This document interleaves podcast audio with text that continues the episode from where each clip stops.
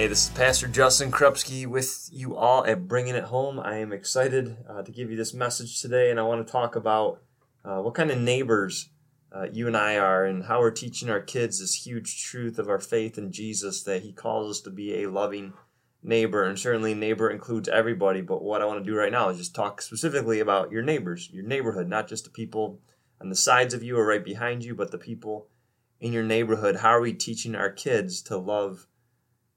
Their neighbor. Uh, since Jesus taught us this is the fundamental principle of our faith. And so, I guess what comes to mind uh, for you when you think about neighbors, when you think about your life, when you think about how you're teaching your kids? As I was began to think about this, I was thinking when I was a, a little kid. I think I was about six years old. We lived in townhouses, Charter Oaks, in Clinton Township, Michigan.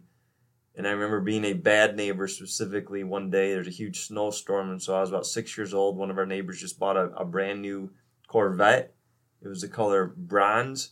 And I remember I took my shovel and I literally shoveled off his Corvette for him, thinking that I was a good neighbor.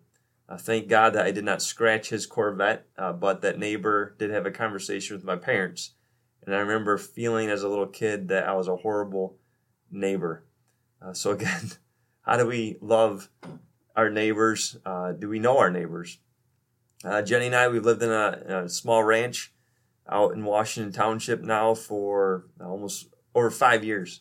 As I think about this message, I think about what my kids see in us. Are we really loving our neighbors? Um, some of the neighbors we know. Uh, some of the neighbors I think our kids can identify to say, yeah, mom and dad are reaching out to them. Uh, definitely, I didn't make a good first impression on our one neighbor when our sprinkler system I thought was uh, our sprinkler system on our property. In the first couple days we lived in there when i turned it on to test it i realized that trees that i didn't realize were our neighbors were actually uh, stopping our sprinkler system from going into our yard. And so i decided to get my snippers out and go cut some branches off these huge pine trees. And then i got a nice greeting from my neighbor two days later uh, asking me about what i was doing and why i was cutting his trees. He wasn't too happy with me but I think he might have understood. And then I decided to move a rock that I thought was on my property into my property more so. And I realized that he liked that rock and that was special to him, but he did realize it was on my property. We've had a couple other run ins, but overall, uh, I think we've had a good relationship. I know I've helped him, his wife specifically, when he hasn't been around, when they've had trapped raccoons or trapped skunks in their shed and, and just getting rid of those for them.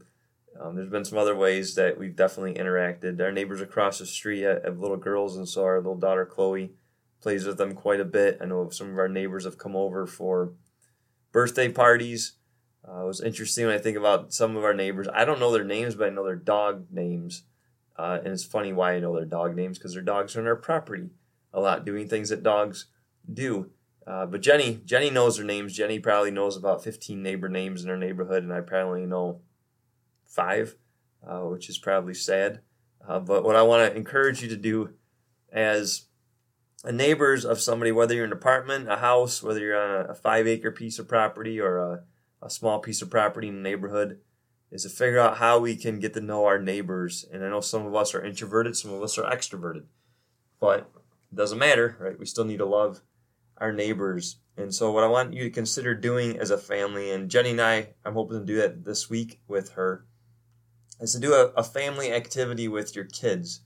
Using a piece of paper, probably a large poster board, draw a map of your neighborhood with homes, roads, familiar landmarks. And I want to encourage you to fill in the names of neighbors you know and include names of their family members, pets, cars, hobbies, just the stuff you know about them. For me, again, I know pets' names. I don't know the people's names, actually, which is odd to me as I do this message. And then I want you to talk about the people you see in your neighborhood during your daily routine and include your neighbors and your family in your prayers. I don't know how many of us are actually praying for our literal neighbors. And certainly our neighbors are, are different than us, but everybody is our neighbor.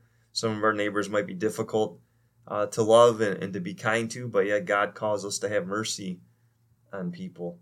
And so maybe there's some forgiveness that needs to take place, or some more mercy or grace, or maybe you need to apologize to your children about how you've talked about your neighbors. But again, right, bringing it home, how do we show our kids that God calls us to love our neighbors? How are we teaching them?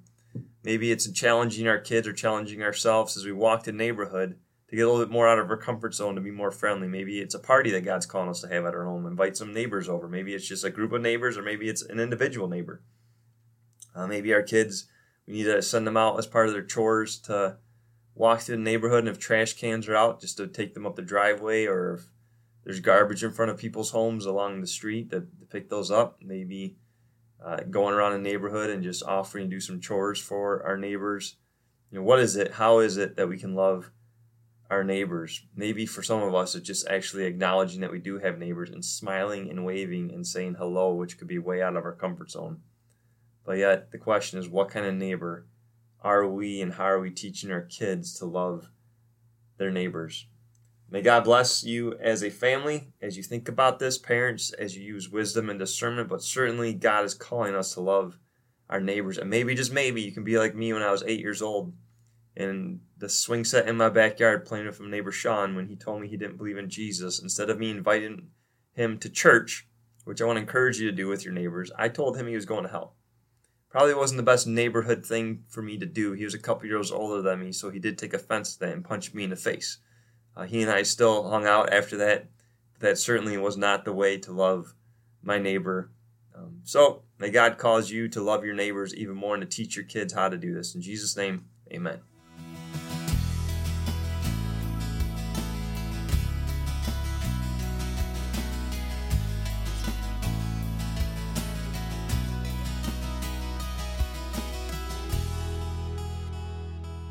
Thank you for tuning in to Bringing It Home. Join Pastor Justin at Trinity Lutheran Church this or any weekend. Check out trinityutica.com for the most up to date schedule.